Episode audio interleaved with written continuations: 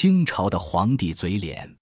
康熙二十一年（一六八二年）正月十九，玄烨谕令将吴三桂骸骨分发各省。这种发泄仇恨的奇特做法堪称首创。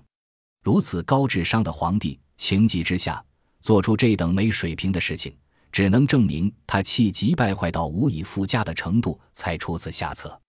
说白了，即使将其骸骨磨成齑粉，对死了四年之久的吴三桂，除了落一个笑柄外，又有什么意义呢？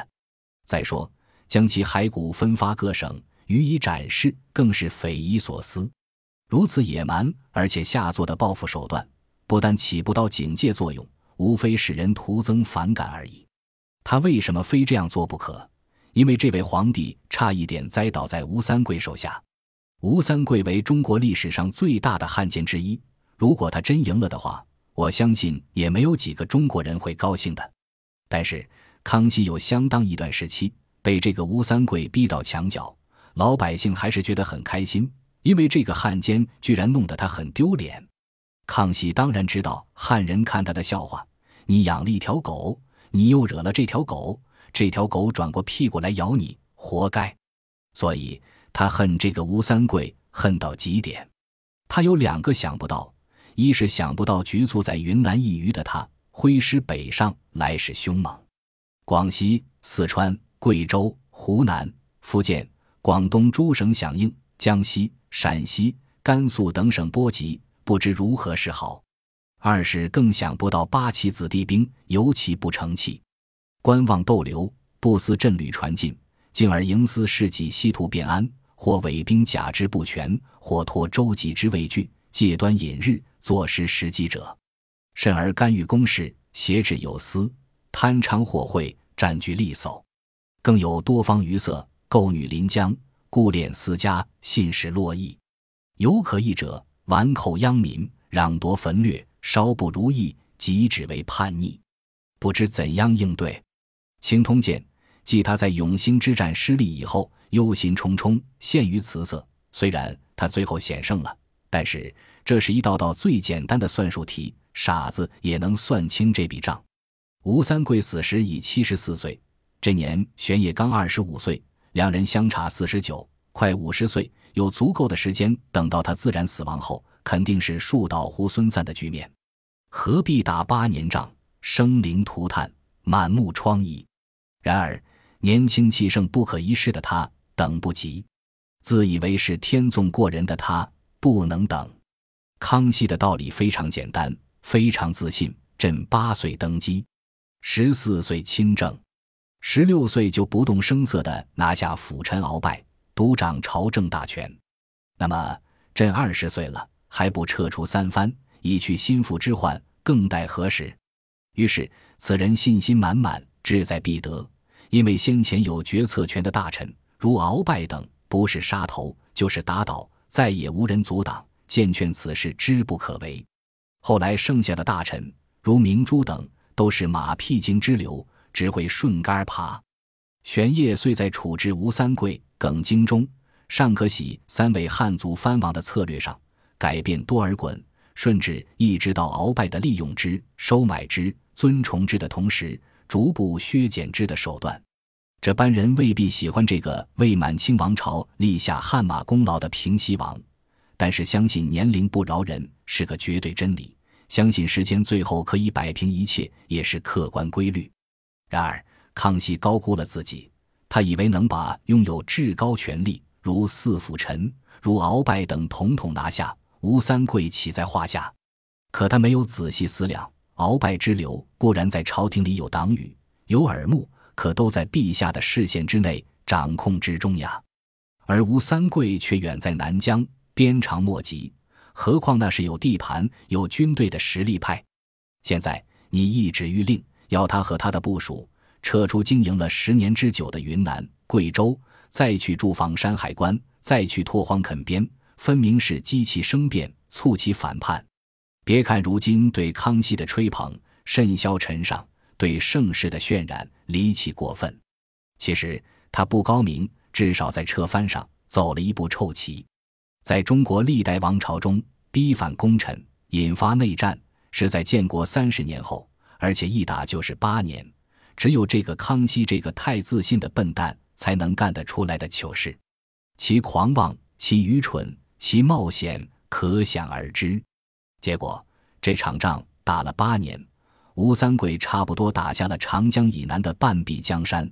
期间双方进行过六次殊死决战，吴军胜四，清军胜二，吴是占上风的。几年的仗打下来，吴的总兵力为清军的两倍。无论数量和质量上，玄烨都不是吴的对手，因此，如果不是吴三桂病死，战争未必很快结束。既然战争还要进行下去，那么他被吴三桂打败的可能是存在着的，至少还要再打上若干年才能定胜负。唯其如此，玄烨的赢赢得如此忐忑，幸何上天眷佑，祖宗福庇，逆贼遂而荡平。倘夫在延数年。将若之何？这是发自他内心的话，说明他请得了神，而送不了神的尴尬，曾经使他六神无主过。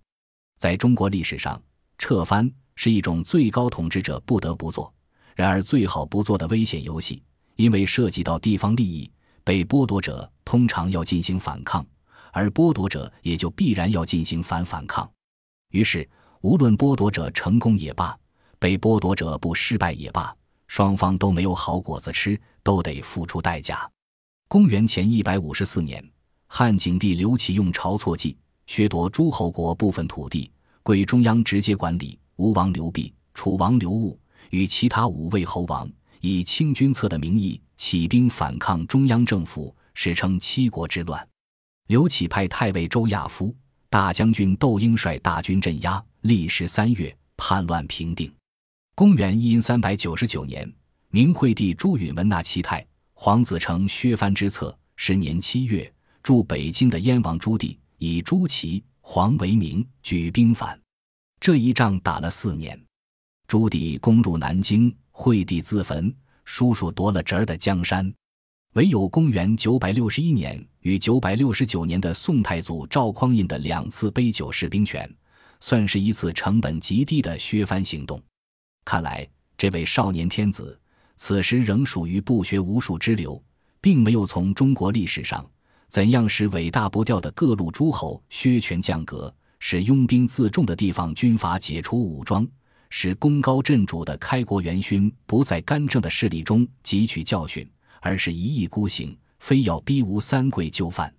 结果他自己也承认这场险胜与失败无异，伪袭一传。再在响应，八年之间兵疲民困。然而，掀起这场战乱的这个主谋，并不责备自己，却振振有词地反问大家：伊尔时唯有没落，米斯汉、明珠、苏拜、塞克特等言应迁移，其余并未明言迁移吴三桂必致反叛。议事之人至今尚多，试问当日曾有言吴三桂必反者否？以上均见张开元主编的《清通鉴》，听听。这等错了不认账，把责任都推给别人的口吻，多么无赖，又多么可笑啊！二雍正三年十二月辛巳，一七二五年，一位名叫汪景祺的文人被弃市。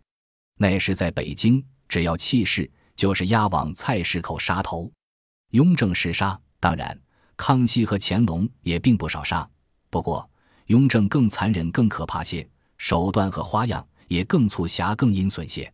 这次杀汪景祺，大家原以为看一场热闹，随后作鸟兽散，回家喝二两，庆幸自己脑袋还在脖子上，也就罢了。谁知这次菜市口秋决出了点麻烦，监刑官刽子手对着这具身首分离的死尸直吮牙花子，不知如何办才是。因为一位刑部衙门的文案指着这份将汪景祺斩立决的谕旨。上面还有雍正爷的朱批，写着“立斩萧氏”四个字。立斩萧遵旨照办了，还有这个“是”字，什么意思呢？臣僚们琢磨了半天，才明白陛下的意思：不光要砍下脑袋，还要把这颗脑袋悬挂在菜市口示众。使者公事也，也就是公开展览，让大家看看跟皇帝老子作对会有什么下场。枭首砍头，戮尸反骨。这是康雍乾三朝时不乏见的场面，然而像雍正如此炙刻酷暴，将汪的头颅一直挂到他驾崩，也没说一句免了、去掉、拿下的话。在中国文人受迫害的全部历史上，还真是少见的暴虐。对知识分子恨到如此咬牙切齿，除了变态心理，哪里还有一点点当下文人鼓吹的盛世帝王的胸怀？整个看来，康雍乾三帝一个赛过一个不是东西。汪景祺在年羹尧的西宁大营中当过两年的幕僚，他的灾难即由此而来。一个文学家。最好不要跳上政治家的船，哪怕是最豪华的游艇，也要敬而远之才是。唐朝的李白一开始是绝对明白这个道理的。杜甫《饮中八仙歌》就写过他：“天子呼来不上船。”李白心想：我要登上皇帝的船，不被皇帝吃了，也会被皇帝身边的人吞了，岂是我能去的地方？可后来估计酒喝高了，下了庐山。竟登上永王李璘的旗舰，检阅其水师，还大唱赞歌，为君谈笑尽胡沙。结果好，永王失败以后，他也就充军流放到夜郎了。本集播放完毕，感谢您的收听，喜欢请订阅加关注，主页有更多精彩内容。